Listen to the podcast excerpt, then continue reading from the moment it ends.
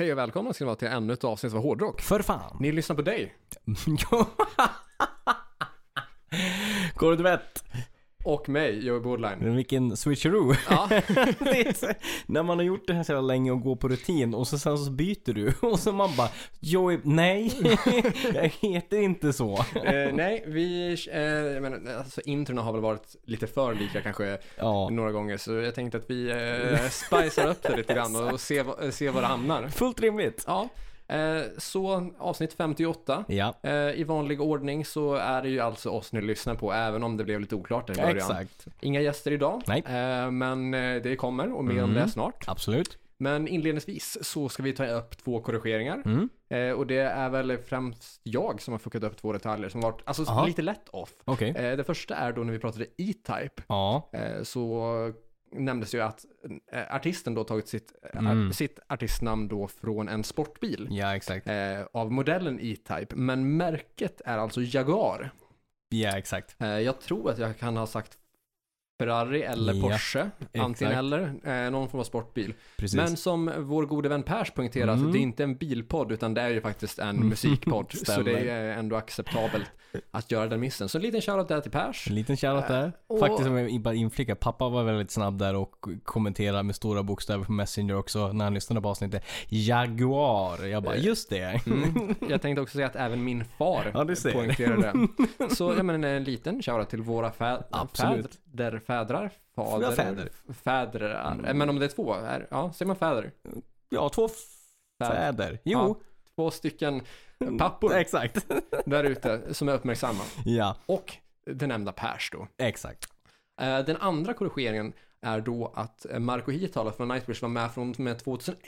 Mm. Eh, Och det här beror ju då på, eller beror och beror på, den här missen som jag gjorde var att jag sa att han var med från 98. Mhm. Eh, Men det var 98 man tog in första basisten, Sami Ah. Venske då.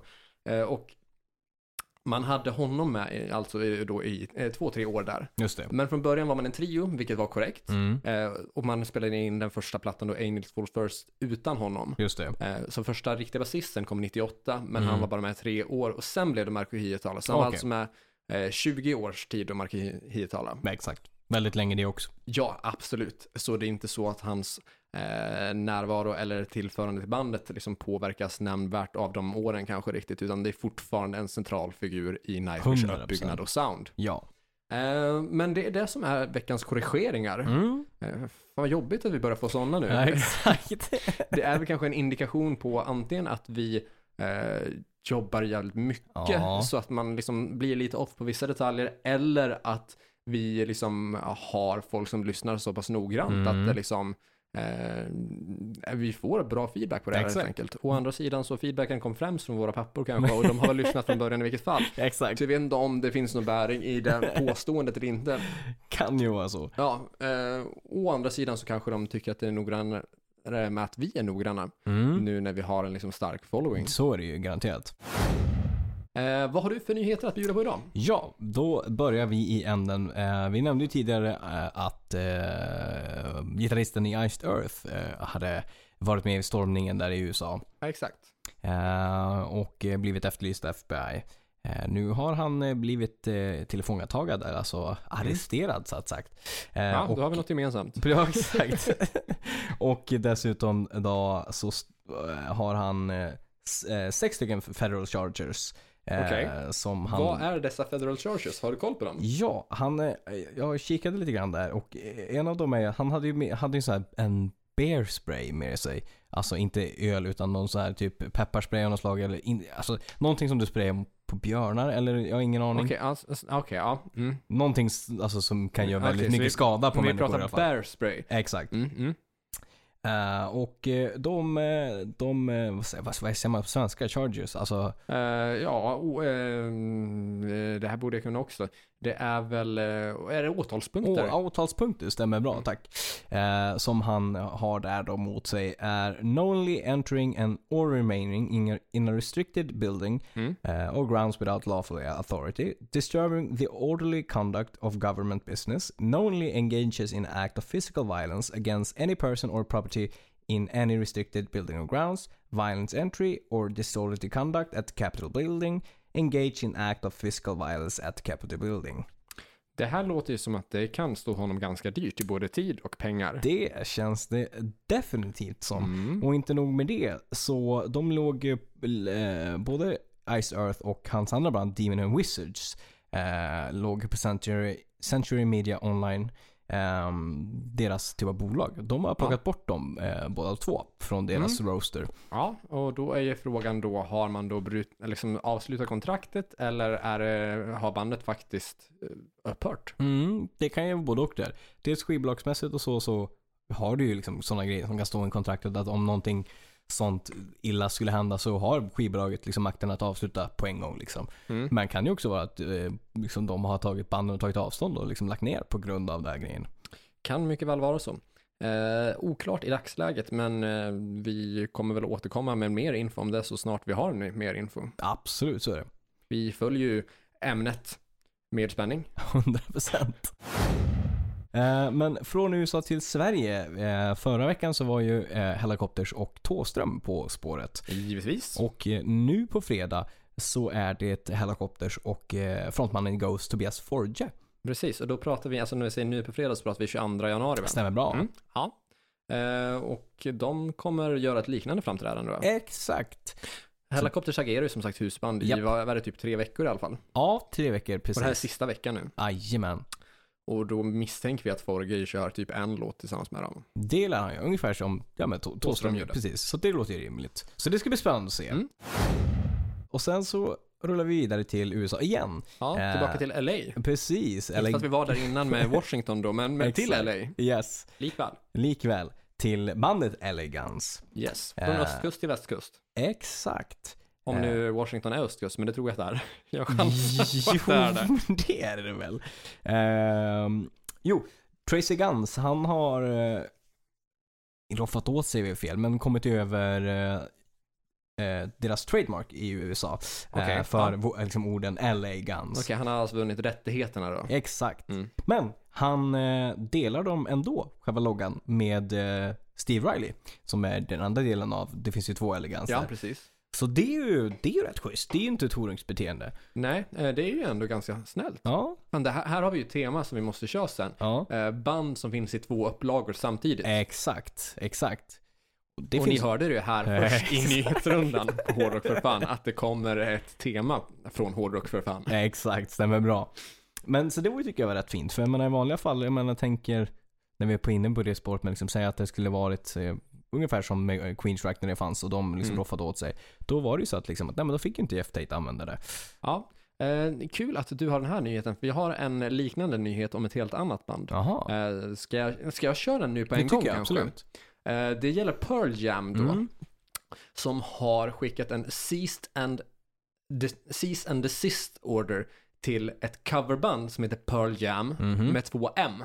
Jaha. Eh, och där man då i de här eh, juridiska handlingarna då ber eh, coverbandet Pearl Jam med två M Mm. istället för ett M att de ska eh, ta bort sina sociala medier, ta bort sin hemsida och förstöra eh, all merchandise som de säljer. I och med att namnet är så pass nära riktiga Pearl Jam Mm. att det liksom eh, det, det or, originalbandet kan förlora på att andra köper liksom merch som de tror skulle vara för Mm.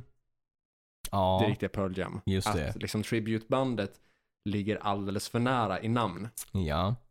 Att det egentligen, alltså det är ju samma bokstäver, Ja. men en till av en. Ja, exakt. Det är ju inte liksom en liksom, eh, ordlek liksom, som det brukar kunna vara med många olika coverband och så. Ja, utan- men typ att eh, coverband på Kiss kan heta Kass Exakt. eller Kyss Ja, eller precis. Puss eller Exakt. liknande. Mm.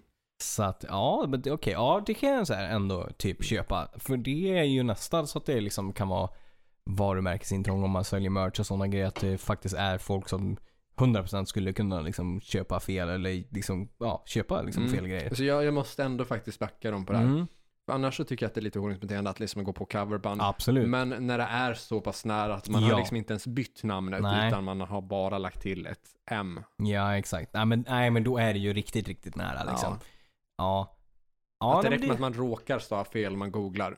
ja exakt. Det är the typon liksom på Google. Ja. Ja, men, ja, nej men det backar Pearl där faktiskt. Mm. Eh, du hade någon till nyhet där. Precis. Eh, Mer på USA. Mer, på på, USA. amerikanska kända stater. Och från Washington till LA till New York. Precis, eh, till New York Dolls där. Och då är vi definitivt på östkusten. Det kan jag garantera. Det, här kan det, jag. Det vet vi med säkerhet. Ja. Det blir ingen liksom revidering nästa vecka. Nej. Eh, men det är en tråkig nyhet där. Det är att gitarristen där i New York Dolls har gått bort. Ja, och tråkigt eh, på alla sätt och vis. New York Dolls var ju eh, lite pionjärer inom glammen och sleazen Mm. i och med att det är tidigt 70-talsband då som har influerat många. Jag undrar om de kan vara så tidiga som 71, men om inte det så senast 73 typ. Ja, Så vi pratar inom en tid då dels inte Kiss fanns, utan eh, det närmaste man kom annars var typ Alice Cooper precis. eh, och David Bowie. Ja men så- exakt. Det är verkligen tidig glamvåg här. Det är det absolut. Eh, och han gick, gick bort cancer då. Uh, Gitarristen då. Ja exakt. Mm. Eh, vid uh, 70, 69 års ålder. 69 års ålder. Mm. Så inte heller något jättegammalt. Men det är ju cancer är ju en sån där jävla skitsjukdom så att det tar ju alla möjliga där. Eh, men det är pionjärer så det är ju ytterligare liksom en ikon inom den industrin som har gått Ja, bort. absolut. Verkligen hålla liksom så här fingrarna i styr. Så nära på när du sa att 69 var nice. Mm. så här, klippa in den här. Nice! Exakt. Nice. Um, Eh, var det de nyheter du hade? ja, som, eh, som var liksom inte relevanta till ens egen. Nej, precis. Okej, och då eh, i likhet med du, eh, vad du gjorde, Ja. i likhet med dig, Mm. eh, så kopplar jag an eh, mina första nyheter till förra avsnittet. Eh, och då har jag för mig att vi pratade om Tommy Växt ifrån Bad Wolves. Det gjorde vi. Eh, som då hade fått kicken på grund av eh, en rad olika anklagelser om eh, Ja. våld i nära relationer eller våld mot kvinnor på olika sätt då. Precis, precis. Eh, och det var ju liksom inte frågan om en, utan det var, eh, det var, var en del. Ja, det Mm. var en, en hel del. Mm. Nästan som man kände att hur har ni inte vetat om det här? Typ. Mm. Ehm, och han har då eh, gått, gjort ett uttalande om att han blivit utsatt för en smear campaign och att han har skapat en Mhm. GoFundMe där han nej. hoppas dra in 100 000 dollar för att bekämpa dessa. Jävla orimlig snubbe. Mm. Ja, fan.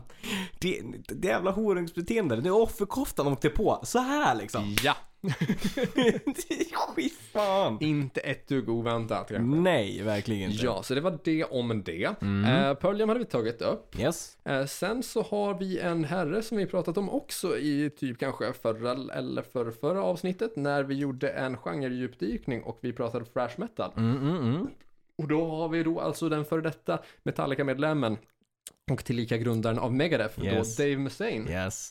som har tagit eh, lila bälte i brasiliansk jiu-jitsu. Oj då, den var oväntad. Ja, det är imponerande. Det är imponerande. Eh, tror jag i alla fall. Alltså, Ja. Jag är osäker på vilket steg lila kommer för att de kampsporter jag har provat på och eh, Mm. i viss mån liksom kanske utövat några år så har inte lila bälte funnits men jag tror att det är hyfsat högt. Mm, Eh, det är så, det säkert. ja, så jag tror att vi ska vara imponerade av att han klättrar till den nivån vid den ålder som han Ja. är nu. För han lär väl närma sig 60. Det, det gör han ju absolut. Eh, så kommenterade på det på sociala medier och kommenterade Great! Now if the Metallica boys come bitching, he can kill them all. Exakt, klockrent. Eh, så det var det om Dave Mustaine. Jajamän, och eh, övriga musikvärlden. Så nu ska vi lite grann till nyheter om oss. stämmer bra. Ska du köra? Det kan jag absolut. Save the Noise? Save the Noise. Återigen, ny vecka, nya släpp. Eh, Vi har släppt tre nya artister till Save the Noise. Och vilka har ni släppt? Då har vi släppt Bo Sinsan Stagman eh, från Stagman X Easy Action och X Shotgun Messiah. Mm. Eh, och som också solkarriär under namnet Stagman. Precis, aktuell där just I nu. Andra band känd då som bara Sinisan. Precis. Mm. Eh, vi har också slappt, slappt, vi har också släppt Danny Rexon från Crazy Licks. Mhm, mhm. Eh, som vi faktiskt glömde nämna när vi diskuterade usla bandnamn. Just det, ja, jag såg hans just det, han har ju dessutom kommenterat kring det. Ja, så en liten shoutout där till Danny. Jajamän. Mm. Crazy Licks är ju inte ett jättebra bandnamn. Inte jättebra. Desto bättre musiker och desto bättre låtar. 100%. Mm. Men det vet jag mig själv också, så att det är bra. Ja. Eh, och sist där, Jimmy Strimell från, eh, tidigare från Dead by April, growlaren där. Han Mm. som gjorde Kalle på Spången eh, där på, Ja, och, och ja, han var väl med från början där och så han kör ju också Losing You. precis, exakt, stämmer bra. Så att det, det var en fin kompott, eh, komplott, kompott, kompott. Antingen eller. Det är Antingen en fin blandning i alla Någonting fall. där, Nu exakt. börjar vi snacka om att det liksom blir jävla bredd på vad det är för musiker som är med. Precis. Eh, det var de släppen du hade för Save the Noise. Eh, ja, men kom på en snabbis där också. Ja. Fredag så släpps det en musikvideo för Right Now med Veritas. Fint. Så det vill fint. jag pusha för där. Det ska du absolut göra. Med all rätt. Ja, Ja. Eh, och det här eh, med gällande Save the Noise, det visste ju redan ni som är Patreons. För att Mm. De får ju de nyheterna lite, lite tidigare än det får de. eh, vad, vad eh, övriga lyssnare får. Jajamän. Och när det kommer till vad Patreons får som övriga lyssnare inte får så har vi ju då spikat datum för eh, kommande gästavsnitt då. Jajamän. Eh, vi har haft jättemånga gäster på gång som har liksom så här skjutits fram och skjutits fram och skjutits Mm. fram på grund av pågående pandemi liksom. Ja. Jag tror nästan inte ens att vi behöver nämna att det är därför utan folk Mm, fattar att det är 100%. liksom därför som det är lite så här tvek på Exakt. ganska många typ. Precis. Vad bör man göra? Vad får man göra? Det är ju den också, exakt. Hur reagerar folk på om man åker runt? Mm. Eh, Så eh, vi kommer då att köra ett gästavsnitt den 27 februari. Ja. Eh, Och på Patreon har vi redan gått ut med vilka det är Stämmer. och vad det blir för tema då. Mm. Och vill ni se nu vilka det är, Mm. ja men bli Patreons då. 100%, det är inte svårare än så. Nej, patreon.com slash podcast. Eh, och vi kan ju även nu meddela då att våra Patreons kommer eh, till eh, bonusavsnitt vi spelar in den veckan Mm. att få ställa frågor då. Stämmer bra. Så alla som är Patreons kommer att få ställa frågor till den här gruppen. Det blir som en Q&A där. Mm, men då ska ni då ha gått med och blivit medlemmar före eh, första februari. Ja. Eh, det var de nyheter vi hade. Så veckans tema. Veckans tema. Då ska vi snacka så mycket som sidoprojekt. Ja, och det var väl typ du som pitchade det där temat, kan jag tycka. Ja, jo men ish i alla fall. För Ja. Det är ett försök till det i alla Ja, fall. Det, ja. vi, jag kommer inte ihåg exakt vad grunden till det var. Det är sällan man gör det, utan det Ja. liksom bara blir. Exakt. Och sen när konstaterar någon att det här, det här är en tema. Det är Exakt. ja, men nu, det nu har vi det, det här kör vi på. Eh, så det, det har vi typ inte snackat så mycket om innan. Eller det? Nej, nej, men det tycker jag väl inte. Alltså, visst att kanske någon, någon grupp har man liksom berört i svängen. Men Ja, inte men in- liksom på inte det sättet. nej, och inte eh, förklarat liksom kring det. Nej, utan det har väl liksom kommit lite i skymundan och om det har kommit in så har det smugit in lite grann från vänster typ utan att det har märkts riktigt. Precis. Eh, så vi kanske ska introducera lyssnarna för liksom vad ett sidoprojekt är för någonting. Mm. Eh, och det är väl alltså kort sammanfattat så att eh, ett sidoprojekt är när en musiker som Mm. redan har nått viss, kanske framgång Ja. med ett band, eh, väljer att spela in mu- musik med ett nytt band då. Precis. Eh, antingen själv som något slags liksom så här enmansprojekt eller liksom Mm. eh, vanligtvis då kanske med eh, andra okända musiker då, Mm. som man har kanske en annan relation till, Exakt. eller med kända musiker från ett annat band. Precis. Men då pratar vi oftare då om supergrupper. Ja, exakt. Och supergrupper kommer vi nog att fokusera mer på i andra avsnitt kanske Ja. än i det här. Jo, men det tror jag absolut. Så nu tror jag att vi mer kommer beröra att det är liksom etablerade musiker som Mm. spelar tillsammans med oetablerade musiker Exakt. eller liksom polare så. Precis. Så det är alltså det som är sidoprojekt där. Att Ja. man har det parallellt med ett annat mer eh, kommersiellt framgångsrikt band. Precis. Liksom, ja, men någonting som är liksom sidan av liksom sitt hjärtebarn, eller vad man ska nu säga. Liksom. Ja, eh, det betyder ju dock inte nödvändigtvis att det är sämre, men Nej, man nej. kanske sätter andra ramar för vad liksom det här eh, Precis. sidoprojektet innebär. Exakt. Eh, om vi ser till liksom så här, varför man gör ett sidoprojekt. Mm. Har du haft sidoprojekt? Alltså, ja, alltså kul där egentligen att Veritas var ett sidoprojekt innan det blev ett huvudprojekt. Ja, för du hade coming of age innan. Precis, och då gjorde ju jag och min gitarrist Jens Tjärnström eh, det här sidoprojektet, kallade det för Veritas, och med tanken att det skulle vara liksom ett vi skulle bara släppa liksom musik och inte spela liksom. Mm. Eh, för att vi, de låtarna och de- den idén som vi hade med det passade inte alls till eh, Coming of age. Nej, precis. Och därav liksom, ja men då gör vi ett, ett sidoprojekt som Mm. det faktiskt passar till liksom. För då är ju ramarna liksom, Annorlunda. Exakt. Precis, och det här är ju oftast grunden typ till alla sidoprojekt. Att Precis. du har ett band vars liksom så här sound redan har Ja, etablerats. Exakt. Du har liksom ganska så bestämt att om vi, nu spelar vi den här genren. Vi Precis. spelar den här typen av låtar, vi Mm. har det här kanske stilen så här imagemässigt yes, kanske. exakt. Eh, vi har de här instrumenten typ. Mm. Och Exakt. sen kommer du plötsligt med att, ja fast jag, jag, har nu har jag gjort den här låten Mm. som har typ ett helt annat tänk. Exakt.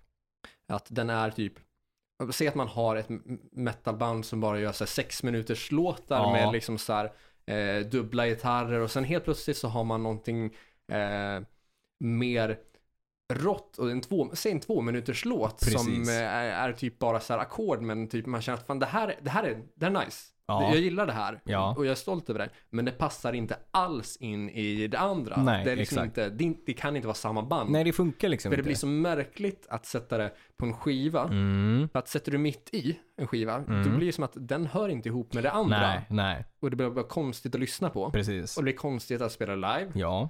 Eh, och det kanske heller inte har behov av samma musiker. Nej, alltså det är snarare typ att man kanske liksom får en frisk vind om man liksom inte har samma musiker för låtens Mm. skull och projektets Ja. skull typ.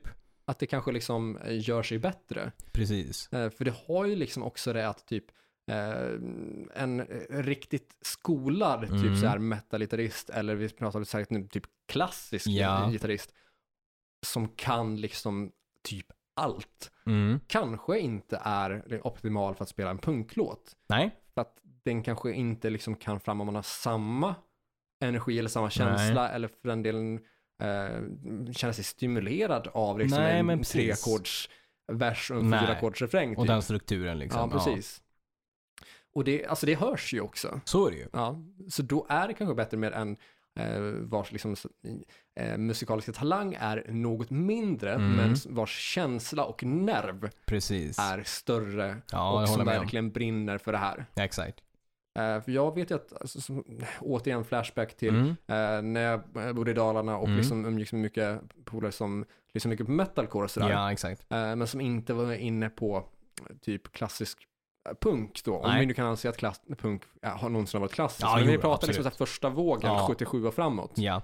Ehm, och medelspolarna då, de eh, lyssnade på musik med growl och så, Mm. inte bara metalcore utan även deathcore och liksom så här en del death metal. Mm. Men de tyckte liksom på något sätt att punken var typ för grötig eller någonting. Ja, okej. ja. Och även fast då liksom eh, de har liksom growl-dominerad Mm. musik eller musik med fry screams eller med pig squeals där det är liksom ganska så extrema vocals så Ja. hade de svårt att se liksom så här tjusningen i punken. Mm. Att de tyckte att den var liksom för hård på något sätt eller att den var liksom Mhm. för att den var extrem i sitt sätt. Okej, ja. Och då blir det ju liksom extremt i det enkla på något sätt. Mm. Så Exakt. man har svårt att hitta sin roll här. Så är det ju. Lite som jag vid något tillfälle nämnde när vi pratade Fresh, att Mm. jag kunde inte se mig själv i ett Fresh-band. Nej. Jag ser inte vad, vad, vad jag gör där. Nej, liksom funktionen där. Mm. Mm. Så, så det är det här som ger liksom så här upphovet till liksom så fresh, eller till, till eh, sidoprojekt. Exakt. Ja, men så är det ju. Att allt känns inte som att det passar alla liksom Nej. så här. Nej. Eh, och, du pratade om att Veritas var ett sidoprojekt Precis. från början. Exakt. Men vad var det som gjorde att det gick från sidoprojekt till att bli ett main? Uh, alltså två saker. Dels så kände väl både jag och Jens att vi drog mer, att det kändes liksom mer rätt med den typen av musik. Eh, det låg liksom mest rätt i tiden. Och sen så sket det sig med Coming Age. Det liksom la sig ju på is och sen så slutade det existera. eh, på grund av att det sket sig liksom inom bandet personligt där. Så då kändes ju naturligt att ja, ja, men då, då blir liksom Veritas flaggskeppet. Och Mm. eftersom att det redan innan kändes som att det var roligare att skriva låtar till det här. Det var enklare att skriva låtar för att ramarna var inte lika tight med det här 80-talsinfluerade liksom versbrygga, refräng, kom ett solo liksom så här att ja men kunna skriva låtar, fan det här behöver inte vara ett solo liksom. Det kan vara bara ett, liksom ett tungt breakdown eller bara Ja. you name it liksom. Det är så jävla befriande tanken att det behöver inte vara ett solo. Nej exakt liksom. Det behöver inte vara ett solo för att sologitarristen är liksom uppe där med sångaren i, i liksom divighet och sådär. Mm. Utan att ett, ett, ett solo kan vara snyggt om ett solo är bra men fyller inte någon funktion behöver inte vara där. Nej, alltså jag tycker att typ två, tre solon per platta är ganska lagom. Det är bra liksom. Två, tre stycken som är liksom skrivna jättebra liksom som är liksom masterpieces. Mm. Men Men, det räcker ja, så. Det kan ju också ha med att jag är lite lat som gitarrist. Jag tycker att snyggt riffande Mm. är så jävla mycket bättre 100%. än splatter-solo. Ja men det tycker jag också. Alla Alltså- dagar i veckan. Jag har säkert nämnt det innan, har jag inte nämnt det tidigare i podden så alltså Panteras Walk, Mm. två ackordsriffen med dö, dö, Exakt. dö, dö, dö, dö, dö, dö. Exakt.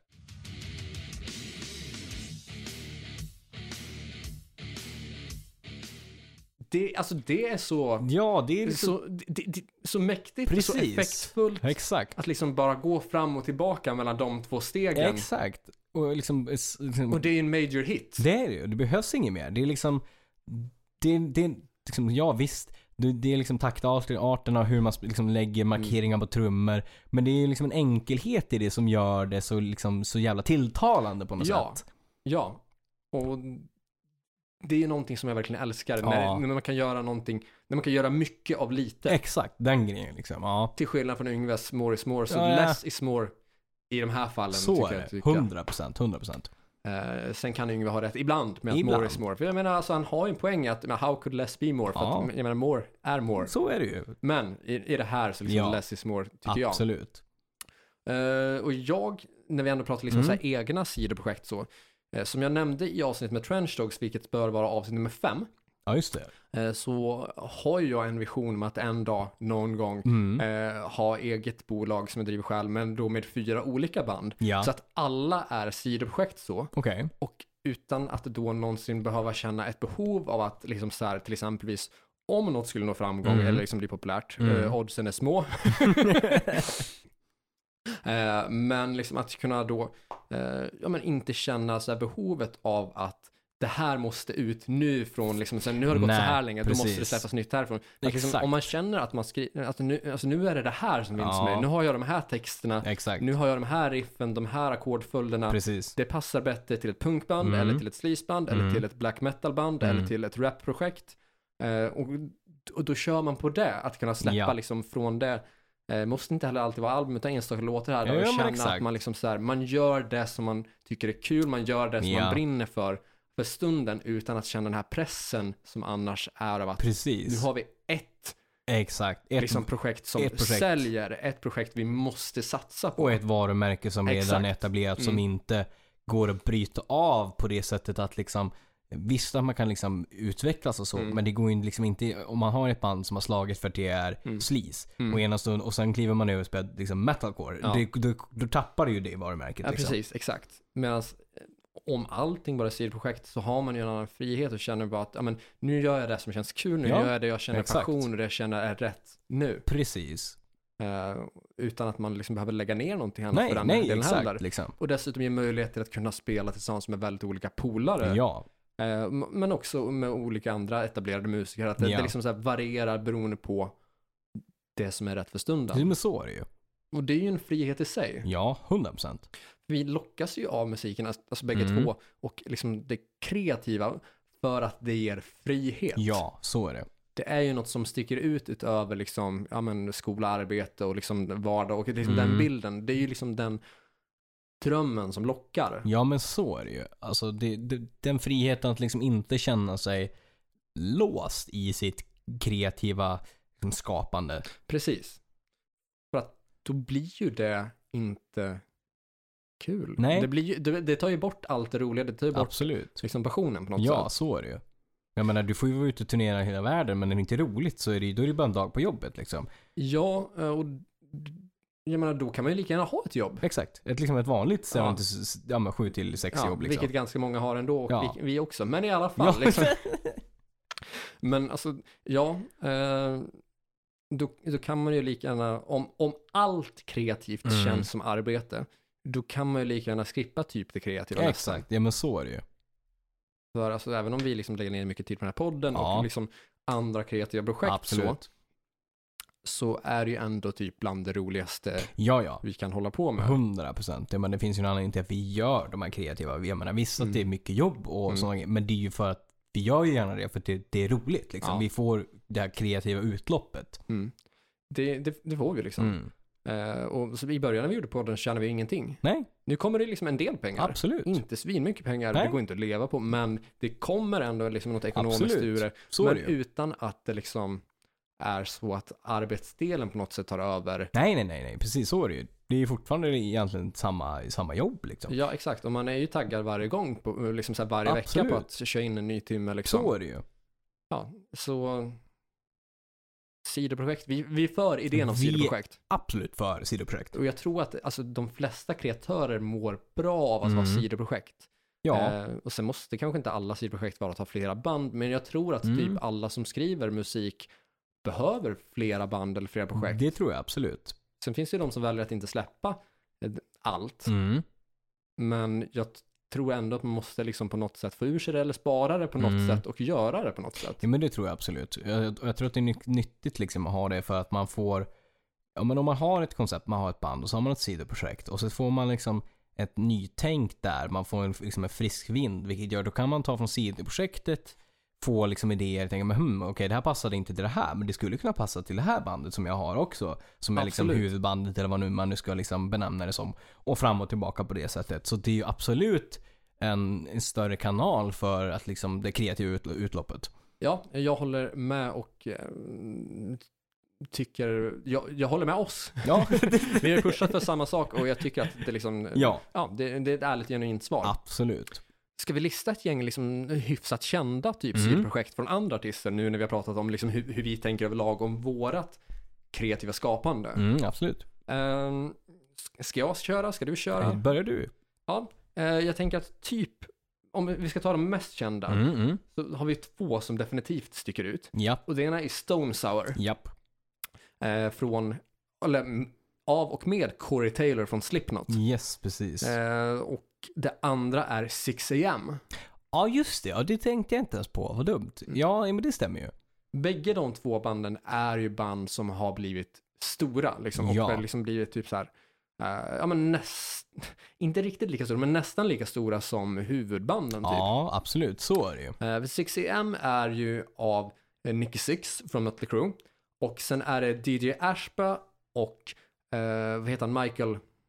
Eh, Michael, eh, Michael, eh, Michael. Jag tror han heter det efternamn. James eh, Michael heter han. James Michael, ja Yes, precis. Det är yes. det som är det jävliga. Han har två förnamn typ. Exakt. Eh, så 6am av 6 Ashba Michael. Precis, stämmer bra. Så de såg jag på Sweden Rock Festival och Mm. spelade på en stor scen och det var riktigt mycket folk. Ja, just det, precis. Och vi pratade ju om att det liksom, det var, alltså det var ju inte samma storlek som Mötley, Nej. men det var ju ändå liksom, jag vet inte, typ 15 000 pers kanske. Ja. Ja. Och det är ändå rätt mycket. Och Stone Sours fall så låten Through the Glass, Mm. visst heter den så? Ja, Eh, den har ju, alltså den har ju typ miljontals spelningar Ja, på ja. Spotify. 100 procent. Och måste väl nästan vara att jämföra med typ Wait and Bleed eller Psychosocial. Det skulle jag absolut tro. Alltså, jo men det tror jag. Mm. Eh, och, Fruit, eller, och Stone Sour är ju liksom, eh, ja men typ eh, poprock, eller alltså, alltså det är ju radiorock. Ja, eh, i alla fall i grunden liksom. Det, det är ju liksom ett, ett, ett, ett utlopp liksom med att kunna ha varit typ lite pop hårdare. Mm. Eh, kan inte fullt ut Slipknot men ändå lite mer såhär, men punk, pop typ. Ja. Eh, och samtidigt kunna ha de här, Radiovänlig rock. Exakt. Mm. Och samtidigt kunna ha... Det skulle kunna spelas på typ Mix Megapol. Ja, exakt. Mm. Och samtidigt kunna skriva liksom ballader hur som helst liksom. Ja. Akustiska piano, you name it. Ja, alltså det är klart, eh, Slipknot har haft det också Ja, lite absolut. grann med typ Snuff. snuff. Eh, Vermilion part 2. Exakt.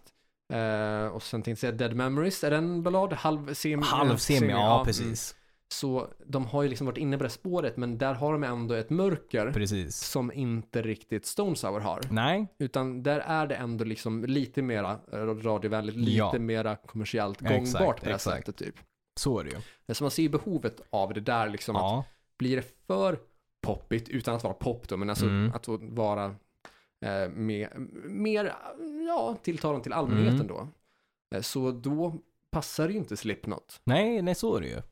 För Slipknot hade ju åtminstone i början en bild av att vara jävligt extrema. Ja, Både hur de var på scen, hur de såg ut, eh, texterna, liksom köra fingrarna i ögonen. Mm.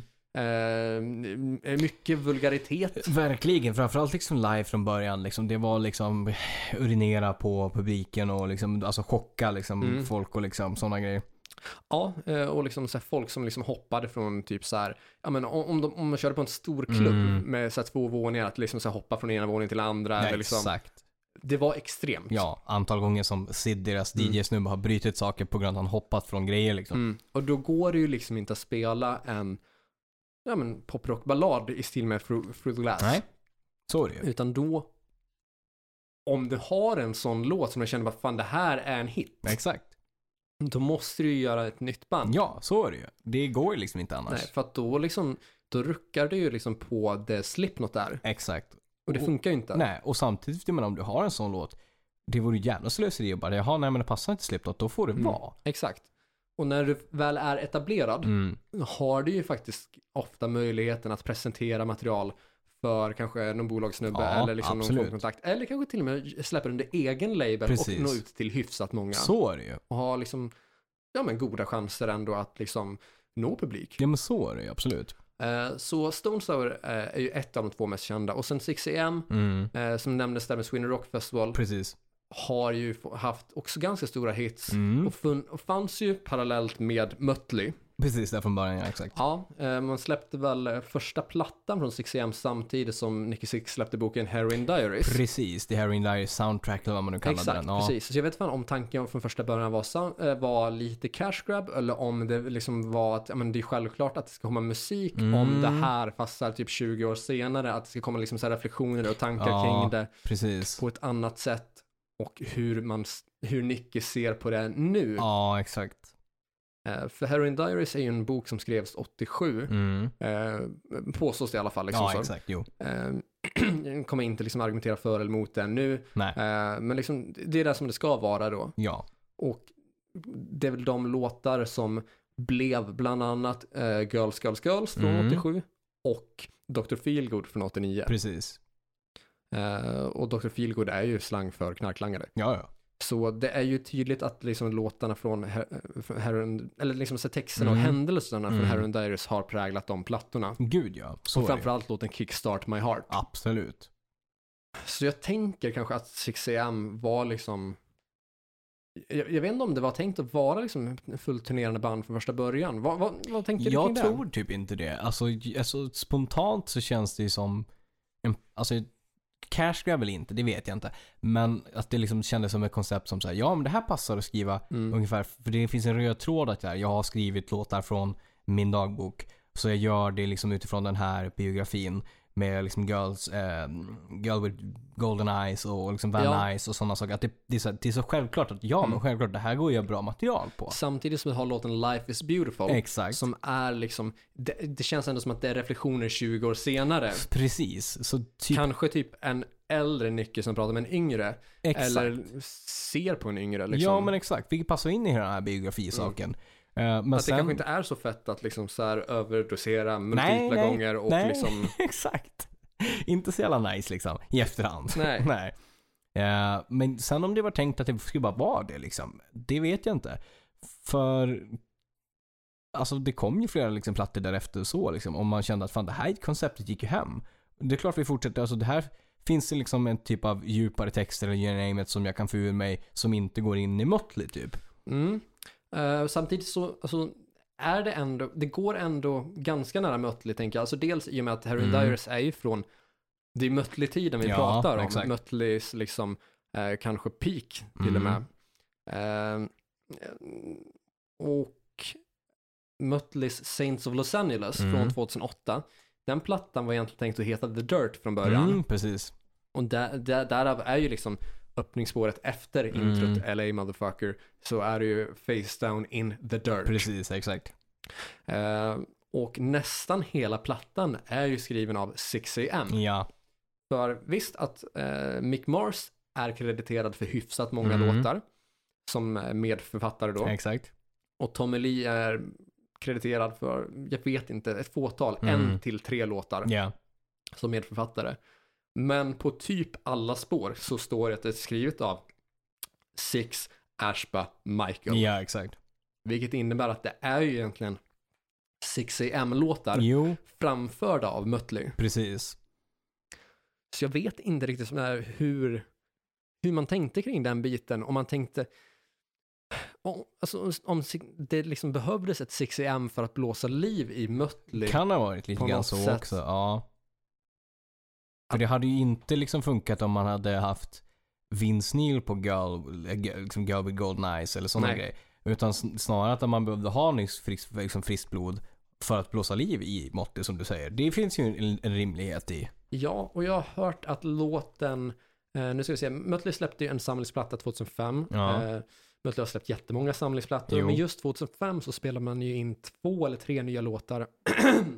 och en av singlarna då är ju Mm. If I Die Tomorrow. Ja, just det. Ja. Den är för övrigt jävligt bra. Den är svinbra. Men den är skriven av Nicky Six plus Simple Plan. Ja, just det. Ja, Alltså vi pratar poppunkgruppen Ja. Simple Plan som skrev låten Shut Up. ja exakt.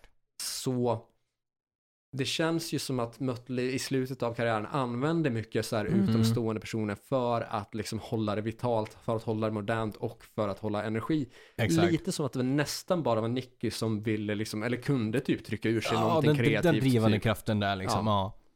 Och om de andra inte liksom är, är uppe i gamet Nej. så då kanske det behövs. Det tror jag absolut. Ja, men jag, jag är tämligen övertygad att Nick, hade inte 6M funnits så hade inte Motley liksom kanske blåst vid liv på det sättet liksom. Eh, nej. Utan det är, det är den liksom förtjänsten att han jobbade Mm. med DJ Ashbow och James Michael liksom och så. Ja, och då blev ju typ nästan sidoprojektet det som var typ det inofficiella bandet. typ. Ja, faktiskt. Och de är också med och kör typ backing vocals på Saints of Los Ja, Angeles. absolut. Medan vi ändå är inne på liksom, artister, eller artister, musiker som har kopplingar till 80-talet. Så tänker jag eh, Velvet Revolver. Ja, Med, eh, slash med Duff. och med Matt Sorum, Exakt. Och då med eh, sångaren från... Eh, Stone Temple Pilots. Exakt. Vi pratar Scott Wieland. precis. Eh, och en till gitarrist som, eh, undrar om han heter Dave Kushner kanske? Ja. Det... Han är inte så viktig. Nej, han är inte så viktig. inte, inte så Det är tre Guns plus Scott Wieland. Det är det som är huvudpoängen. Izzy Stradlin och vid några eh, auditions eller liksom rep Sebastian Bach. Exakt. Bandet vi aldrig fick. Nej, exakt. Och, Men det är jobbigt när man står där bara, fan grabbar det här låter rätt bra. Och man bara, ja, vi tänkte det ska vi inte göra. Man bara, nej, exakt. nej, just nej. det. Oh, Okej, Men ja, vi just det. har en grunge-sångare som är okej. Bara, Han ja, tar vi. vi kör han. han låter skitbra. vi tar den. Fy fan. Ja men så det är ganska liksom så här eh, etablerat liksom band med liksom väldigt liksom duktiga musiker och en väldigt den här grunge möter liksom sleaze-vågen på något sätt. Mm. För ja, till exempel Slither är ju liksom en en, fusion verkar på sånt sätt med um, sleazy jävla grund Mm. och en sleazigt egentligen låt men Scott gör ju den liksom väldigt mycket mer liksom åt grunge-hållet på Ja, något med sätt. rösten. Liksom, Exakt, ja, rösten. Det han tillför. Exakt. Lite text också kanske om man tänker in det liksom så här. Jo men det tror jag. Ja. Men det han, med s- sätt han tillför. Och så var ju liksom många av låtarna att det var liksom rockigare Mm. men liksom Också lite dåligt. Exakt. Det är typ, det är typ, typ Slither som sticker ut där som är liksom, det är en bra låt. Men Slither hade ju varit mycket bättre med Sebastian Bach på sång. Ja, oh ja. Ehm, och Guns har väl kört Slither också live nu. ja, det har de Eh, gjort. Och det är väl, eh, är det Axel som har ställt fram då och kört den? Det är det, Mm. absolut. Ja, Vilket visst. också är kul Ja. val av honom. Ehm, och sen så tänkte jag mer nämna också, som var ganska tidig också, ehm, ehm, Down. Ja, ja. Med Phil Anselmo. Ja, precis. och de formades ju redan 1990. Gjorde, eh, f- eh, blev- var det så tidigt? Ja. Jaha, okej. Ja, fan, jag visste inte att det var så tidigt. Jag trodde att det var typ så här, kanske 93 kanske. Ja, de formades där. Men sen så Ja, drog och- det ju iväg för Pantera givetvis. Så då var det ju fokuset där. Absolut. Men sen när det gick sådär med Pantera på mitten på 90 liksom Mm. så, här, så blev det ju liksom mer Down, ett sidoprojekt som blåstes liv i igen. Mm. Frågan är, gick det verkligen sådär för Pantera eller var det mer att det gick sådär för Phil Anselmo med heroinet? Snarare det. Ja. Och Down som inte hade lika mycket att säga till om, då lät man honom hållas typ. typ så. Medan som andra liksom i Pantera som förväntade sig viss- standard eller hade mer att säga till om kunde liksom säga ifrån att skärp dig. Ja. Bara, Nej. Nej. Och de bara, jaha. Okej då. ja. ja, men så de liksom, alltså, där blev det ju också, alltså jag, typ, jag tror inte jag vet någon av de andra medlemmarna i Down, utan det är ju typ Phil Anselmo och kompisar. Det är ju Ja. typ den grejen Mm. där liksom. Eh, Jag har väl benämnt det tidigare att det var typ några kända namn i början. Precis. Kan det vara från Priest? Undrar om det var Judas Priest trummis som var med där. Han som spelade från, eh, på Painkiller. Ja, han var nog med där från Eller? början. Ja, Ja, jag tror det. kanske. Mm. Men det var väl inte jättelänge det heller då. Nej. Eh, Eh, jag tänkte gå in på ett band som vi redan har nämnt, Aha. uh, Helicopters. ja, såklart. Helicopters var ju sidoprojekt från första början Mhm. eh, av Dregen från Backyard Babies Ah, och. Nicke från Entombed. Så var det ju, exakt. De hade ju redan sina band. Exakt. Och det var väl också lite där som det skar sig sen för Dregens del, liksom, Mm. i och med att eh, det här var väl tänkt att bara vara liksom typ ett sidoprojekt, liksom något på, på kul, som breakade och liksom blev större än Backyard Babies. Ja. För Back Baby släppte sin debut 94 då Diesel and Power. Ja, precis. Eh, Helicopter släppte Gotta Got Some Action Now. eh, em, som en singel då, Ja. eh, från på skivan Super Shitty to the Max. Eh, 96 då. Mm. Och den fick starkt genomslag och man vann typ en Grammis, eller man vann en Grammis för Mm. eh, bästa svenska rockband. Just eller det. bästa svenska rockalbum. Precis. Eh, 96 då. Ja. Eh, sen så mm, kom ju plattan, undrar om den heter, om andra plattan heter typ Pain the Deuce från 97. Så Mm. Helicopter hann med att släppa två plattor Mm. eh, innan Backyard hann med att släppa någon ny platta. Just det, så och man hann med att vinna en Grammis innan Backyard. Ja, precis. Eh, och man hann med att vara förband till Kiss på Stockholms stadion. Just det. Och det var ju liksom Dregens stora idoler. Precis. Och det var ju jävligt stort att spela. Ja, Undrar om man körde flera kvällar dessutom kanske. det är jävligt fett. Ja, Som ett sidoprojekt Ja, dessutom liksom. Ja, för att öppna för sina idoler på, inför 35 000 pers. Det- Två kvällar i rad typ. Och sen dessutom vinna en Grammy Det tackar man för inte årets nej till. bästa rock. Nej. Ja, och så står man där med det där bandet man hade från början. Ja, med bästa vännerna. det. Där man hade flyttat till Stockholm för Ja. att liksom eh, dela lägenhet med. Ja, exakt. Och bara, ja. Eh, Grabbar. Vad är- nu då? Sen så lyckligtvis för Backyards skull så Ja. med nästkommande platta som de släppte, Total Ja, 13, som exakt. kom 98. Ja, Så vann ju Backyard en Grammis för bästa svenska rock. precis. Stämmer bra. Och då hamnar man lite i intressekonflikten där för Dregen. Mm, det, har ett sidoprojekt som så här, ja men det är rimligt när, Mm. när Backyard inte går så liksom, stort liksom. Och sen så tar Backyard också fart. Då har man två stycken på varsin hand och känner, ja just det, Mm. nu är det jobbigt. Mm, har två band som har vunnit Grammis inom loppet av två Exakt. år. Vi tänkte åka tur- turné eh, halva världen. Eh, Och det tänkte vi också. och det tänkte vi också. Vi åker åt den här sidan ni åker, och vi åker åt den här sidan. Mm. Eh, vi åker på samma datum. Mm. Ja, Mhm. Mhm. fy fan. Eh, stressen. Ja, 100%. Eh, nej men så Helicopters var egentligen eh, sidoprojekt. Ja, För att Dregen hade liksom Backyard som spelade sleaze och yes. eh, Nick Andersson hade tum som spelade death metal. Precis. Och det var han trummis. Ja, ju, just det, det var han. Ja, exakt. Han sjöng också, eller körde ju growls på eh, någon av plattorna, Ja. även om han är okrediterad som det. Exakt. Sen vi- blev det märkligt live när folk bara, men varför det låter annorlunda? Mm. Och så visar det sig att ja men det är trummisen Ja, som exakt. growlar på skivan men det är inte riktigt krediterat så. Nej, exakt. Nej så man hade liksom en death metal trummis och en sleaze-gitarrist. Mm, mm. Och sen kastar man fram eh, trummisen från trumsetet och till en mikrofon där han istället för att growla körde liksom sång. Ja, Och he- helt plötsligt så hade man en actionrockgrupp mm, precis. som ingen hade sett komma. Det- Den Man liksom oväntad. skapade hela actionrockrörelsen. Ja, så är det ju. Det är jävligt coolt. Ja. Jävligt kreddigt. Absolut. Alla dagar i veckan. Mm. Ehm, så det är också ett väldigt framgångsrikt sidoprojekt som, typ, som faktiskt blev mer framgångsrikt än eh, ordinarie banden. Ja, men Åtminstone från 100%. Dregens sida. Sen vet jag inte riktigt exakt hur stora Entombed var 96. Nej. Men jag kan tänka mig att de också var väldigt stora. Det känns så. Det gör det Kanske absolut. att Helicopters blev större ändå. Ja, men, ja, jo, men, ja, men det, det vill jag nog ändå säga liksom. Mm. Eh, någon som jag kommer att tänka på som är riktigt, riktigt stor Ja. är Gorillaz. Är det ett sidoprojekt? Det är det. Det är sångaren eh, Damon Albarn som startade det från eh, The Blur. Okej, jag har dålig koll på The Blur. Det är ett 90-talsband vi pratar om va? Jättestort eh, engelskt eh, band. Eh, De bildades 89 då. Så det är 90-talsband precis Ja, där också. Mm. De gjorde... ehm, ja, de gjorde alltså väldigt, Alltså väldigt... snackar vi typ Oasis-musik? ja, de, de, är Så här känd för, de är känd typ. för den här låten Sång 2. Om du hör den så vet du vilken Okej, det är. Det är en ja. väldigt känd låt. Det Mm. Men det är också typ deras One Hit Wonder Mm. på ett visst sätt. Men Ja, de blev Det är deras svinstora. Wonderwall. Ja, exakt. Ja, och som bekant, 90-talets Britpop, den kan ju dra åt helvete. Ja, exakt. Avskyr men då... Men, Men något som är värre än grungen så är det ju 90-talets deras 100 Britpop. procent. Men Gorillaz däremot, om man jämför dem med The Blur, där blev det ju jävligt bra. Jag tycker Gorillaz är svinskön. Ja, jag gillar dem också. De är liksom väldigt så här, alternativ och så där liksom Tecknade anime, dessutom. tecknade dessutom, karaktär, liksom eh, eh, musiker. Man gillar ju tecknat. Det, Det gör man ju. Mm.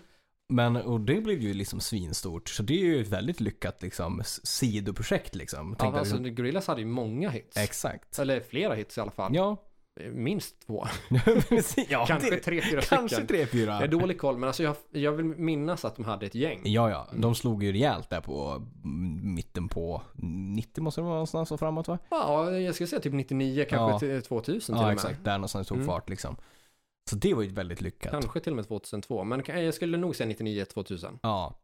Eh, och när vi ändå är inne på 90-tal Mm. så, och grunge dessutom, så har vi ett band som heter Temple of the Dog. Yes box. Eh, Temple of the Dog är ju egentligen ett hyllningsprojekt ja, till sångaren i Mother Love Bone eh, som eh, dog av en heroinöverdos. exakt. Som alla andra eh, 90-talister gjorde inom grunge-scenen. Jajamän. Eh, ish i alla fall. Så Mother Love Bone var väl ett hyllningsprojekt från medlemmar ifrån Soundgarden Mm. och Pearl Jam. Jajamän. Och från Soundgarden så hade väl eh, Chris Cornell på sång då. Yes box. Eh, och sen trummisen, Yes. som jag inte kom på vad han heter för stunden. Nej. Och, så tog man dubbla gitarrister och basist från eh, Precis. Pearl Jam. Exakt. Så två femtedelar från Soundgarden, tre femtedelar från Pearl Jam.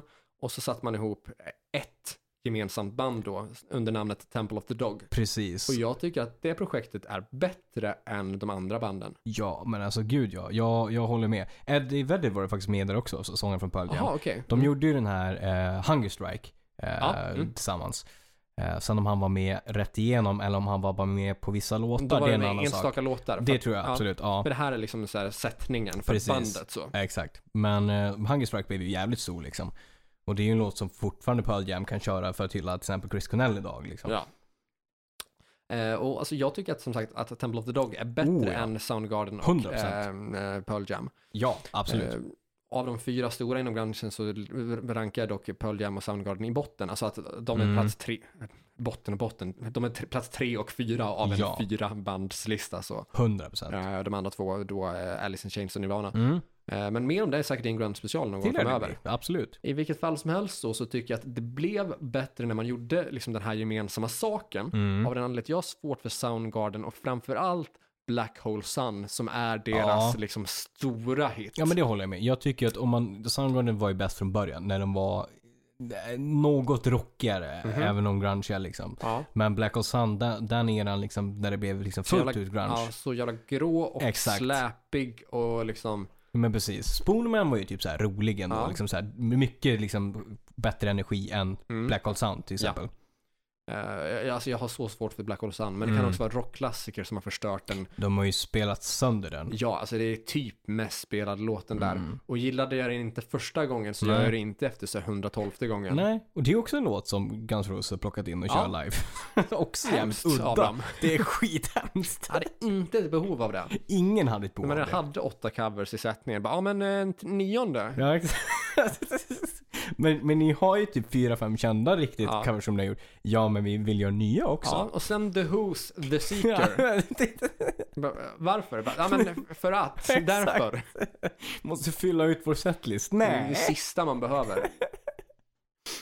Ja, nej, så jag har ju haft jättesvårt för liksom Soundgarden. Ja, Medan Chris Cornell är ju en grymt duktig sångare och det tycker jag han visar mycket mer i just Temple of the Dog. Att han får sjunga mer rockigt, alltså vi Ja. pratar så här 70-talsrockigt. exakt. Att det är liksom i stil med, alltså hans vocals är i stil med Led Zeppelin och Deep Purple. Mm. Och det tycker jag även att musiken är i viss mån och framförallt när vi pratar liksom så här eh, Reach Down som är 11 minuter och 11 sekunder. Precis. Eh, balsam för själen och bara se siffrorna 11-11. Ja, det är jävligt fint. Eh, och man kör liksom så här eh, riktigt episkt spel med långa gitarrsolon och sen plötsligt så här eh, kör ett typ, vad heter det, a cappella Mm. parti där det liksom är grymma backing vocals som liksom så här verkligen lyfter upp Exakt. Chris Cornell och det han liksom får vråla i ordentligt. 100 procent. Alla Zeppelin Purple. Ja men precis, ligga high pitch liksom och få Ja. trycka iväg där. Och bara liksom verkligen flexa och Exakt. göra det jävligt snyggt. Han kunde ju verkligen det. Han hade ju väldigt mycket mer än liksom det här basiga Black Hole Sun. Han kunde ju ligga och pipa iväg ordentligt liksom. Det gör det jävligt bra. Oh ja. Eh, sen annat, alltså, det, det, det här är liksom gränsfall att det räknas. Det är ett sidoprojekt vi pratade om i början. Mm. Och vi pratade då om Rymdimperiet Ja, som eh, då bildades samtidigt som Ebba Grön. Vi pratar 81 då. ja. eh, av medlemmar från Ebba Grön. Som ett sidoprojekt där man då lät Stry, Mm. eh, som var ny medlem i gruppen, Precis. få liksom vara huvudansvarig för låtskrivandet. Ja, då. exakt. Jag tror att han av gruppens åtta låtar typ skrev sju av dem eller sånt där och Thåström Mm. en av dem. Och Oj. den enda låt som Thåström liksom är huvudcred på är vad pojkar vill ha. Som Just senare det. blev eh, Running in the Rain. Ja, när Rymdimperiet gick från Imperiet, f- från Rymdimperiet till Imperiet och släppte en engelsk platta. Precis. Eh, Så Rymdimperiet är ju ett sidoprojekt. Som Ja. senare blev Imperiet när Jo. Ebba Grön lades ner. Precis. Eh, Vilket, ja men det är ändå, så här, Ja. det var ju ett sidoprojekt först. Ja, Typ som Veritas var liksom. Mm. Så att det tycker det räknas. men Imperiet blev ju bättre 100%. när man ditchade Rymdimperiet. Ja, ja. Absolut. Och där har vi väl lite grann att de tyckte om att spela tillsammans. Mm. Eh, Bland annat då eh, Thåström, Stry och eh, Gurra då som var trummis då. Precis, just det. Exakt. Och tillsammans med Christian Falk på bas då. Ja. Ehm, att de, de trivdes i, i liksom så här, eh, som musikalisk konstellation, Mm. men hade liksom inte riktigt, som Ebba Grön då, Nej. hade inte riktigt utrymmet för de låtar Stry hade liksom så. Nej, Så precis. där fick han istället vara huvudfokus. Ja, exakt. Och när Ebba Grön var ett nedlagt projekt så la ju Thåström full energi på Imperiet då Precis, istället. exakt. Och då blev det jävligt bra. Ja, 100%. Uh, sista som jag kommer på, det är när vi var ändå inne på uh, Chris Cornell och så. Uh, Audioslave. Ja, Tillsammans med... eh, Rage Against Machine-medlemmarna. Precis. Vilket, ja, alltså det är ju ett sidoprojekt, det är det ju. eh, I och för sig. Eh, även om det är tre av fyra från... Rage Against Exakt. Machine. Men det var ju ändå så här en helt annan typ av musik och agenda och Ja. touch liksom. Så absolut ett eh, lyckat liksom sidoprojekt där. Som Mhm. jag gillar väldigt mycket. Ja, ja men de är jävligt bra. Eh, jag kommer eh, köra lite till Thåström, nämna Sällskapet i förbifarten, Mm. eh, som han har haft i eh, parallellt då med sin solokarriär då. Just det. Eh, släppte två plattor med dem och sen kom det en tredje platta med Sällskapet där Thåström bara är med på typ en låt eller så. Ja, just det. Men han körde väl lead vocals på de andra då. Sällskapet är jag dock inget fan av. Ja, det, det är den grupp som jag har haft typ svårast för att liksom riktigt så fastna för.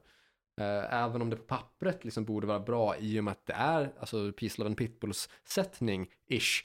Precis. Ehm, men två av de tre medlemmarna där i alla fall. Ja. Jag tror att det var eh, Thåström, Hellberg och Osler. Och Hellberg är då den som kallas Hell på eh, Peace Love and Pitbulls skivorna. Mm, just det. Så att det är ju typ ett PLP-ish fast lite långsammare, lite släpigare, lite typ lite vuxnare. Mm. Och det var väl det som är problemet i och med att jag älskade PLP av den plötsliga ungdomliga energi som Thåström hittade när han liksom började närma sig 40 av Precis. någon anledning Ja, exakt. och liksom bröt ny mark. Mm. Medan sällskapet är liksom en eh, ja, nedsaktad Ja. version av PLP. ja, men exakt. Eh, och därför inte lika bra i mina ögon Nej. eller mina öron. Nej, men jag håller med. Eh, De två sista jag har som Mm. jag vill eh, ta upp, det är dels Alter Egon, Just det, Som- Peter London där. ja, från Crash Diet, Mm. eh, som han ska ha haft tillsammans med eh, då eh, figurer vid namn Kim och Anton och sen dessutom eh, Isabelle Stapier som Mm. var hans fru under en period. Just det. Och Isabelle Stapier ska ju då spela trummor i gruppen, Ja. sägs det. Jag, Sägs har, det in, alla jag har inte sett det här ske. Inte jag heller. Eh, Så jag kan inte liksom eh, säga något mer om det, men det Nej. finns ju foton på alla fyra Det som det grupp. Absolut. eh, Där hon är med då. Mm. Eh, Hon var väl dessutom eh, modell. Undrar om hon var Fröken Sverige något år? Det var hon. Låter jävligt Eller om bekant. hon var liksom en av finalisterna i Fröken Sverige eller liknande. Men typ, typ diskvalificerades för att hon, det fanns typ nakenbilder eller något sånt på Ja, henne. Och det precis. fick man typ inte ha om man skulle, för att kunna vinna titeln. För att det skulle vara typ unfair, eller liksom att det skulle ge eh, skev Ja. bedömning på Ja, något sånt det. sätt. Ja, ja. Eh, men de var gifta ett tag och hon påstås ha spelat trummor i Mm. den gruppen. Precis. Tillsammans med då Kim och Anton Ja. som ska ha spelat bas och gitarr då tror jag typ. Ja, jag Eller bas och keyboard kanske. Någonting Jag, jag kommer inte sånt. ihåg exakt så här, men det här var ju en, en grupp som inte spelade särskilt mycket live alls. Nej, nej, nej, nej, nej. Eh, alltså bara något enstaka gig. Exakt. Och sen vet jag att när eh, Alter Egon skulle spela på sista Rest in Sleaze, Mm. det blev inget Alter Egon. Nej, London var där, men det blev inget. inga låtar Nej, framfördes. nej, just det. Också konstigt. Och ingen förklaring kring Nej. Fisa. Nej, Nej. Crash AK. Mm.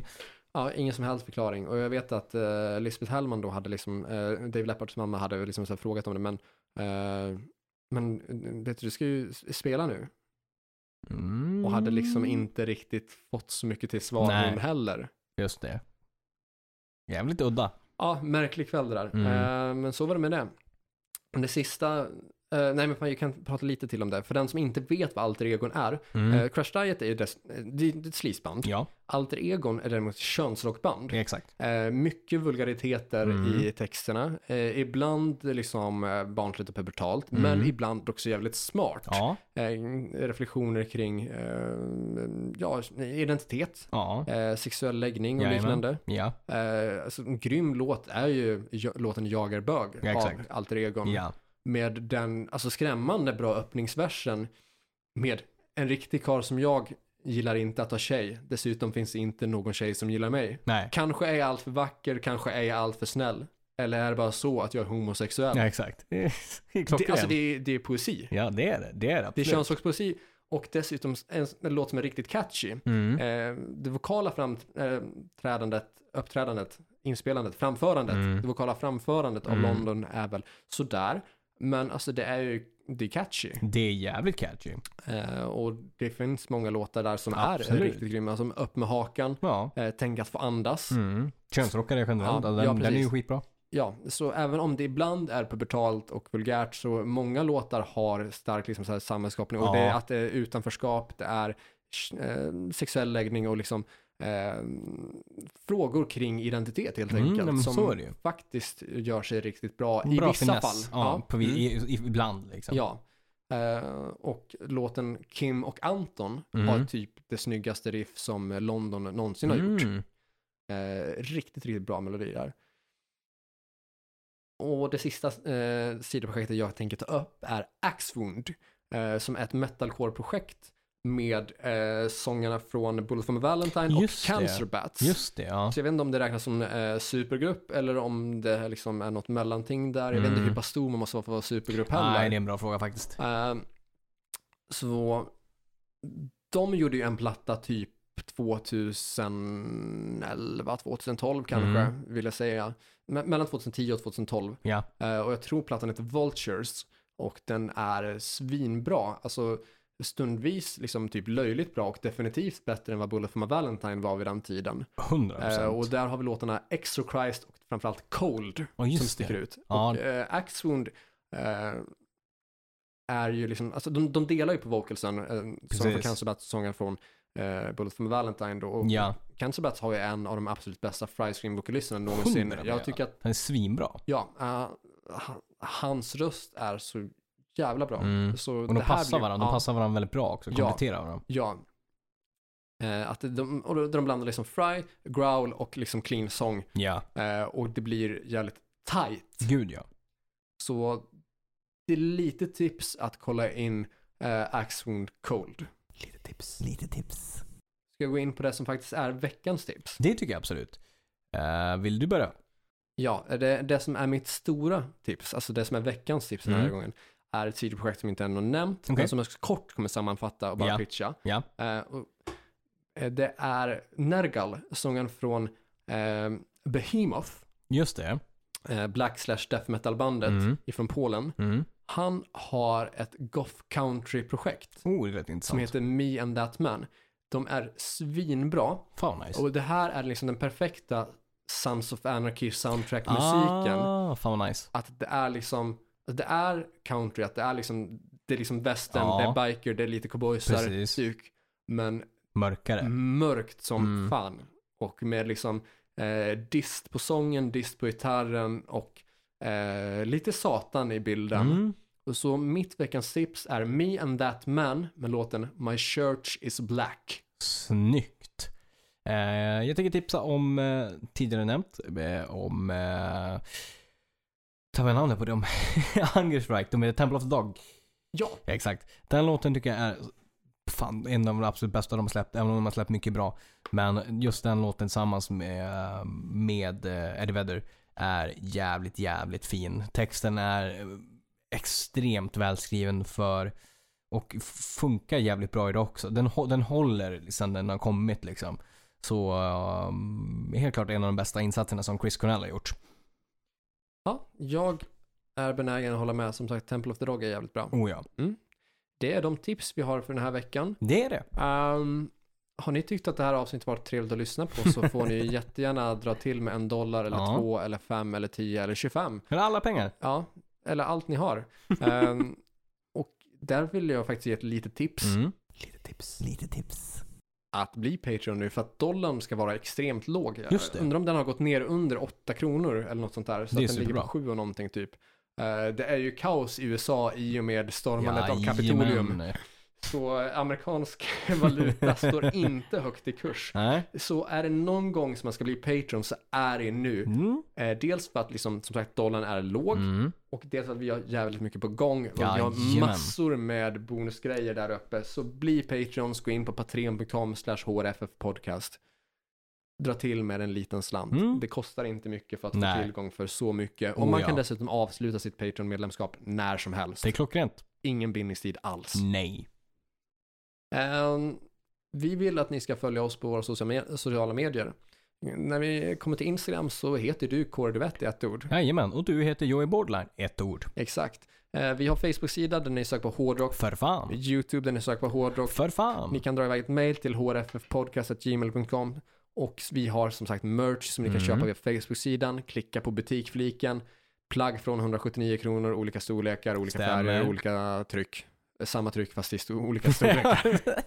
Litet smått. Exakt. Ehm, Och det kommer mer där framöver. ja, det kommer smälla till ganska så rejält där inom kort. Ja, det är inte bara ett plagg om vi säger så. Nej, utan ganska, ganska så väldigt mycket faktiskt. Mm. Eh, fan, det är tvåsiffrigt antal produkter som kommer komma inom kort. Det är gött mos säger vi. Yes. Eh, och kanske till och med gör vi så att typ de som är Patreons har varit det eh, ett tag kanske får lite rabatt kanske. Det är möjligt. Det kan jag tycka att de förtjänar. Det tycker jag också. Bli Patreons. Nytt avsnitt nästa vecka. Fram tills dess. Nej, tack för att ni har lyssnat såklart. och tack för, för att folk är Patreons. ja. Nytt avsnitt nästa vecka. Fram tills dess, lyssna på hårdrock. För fan.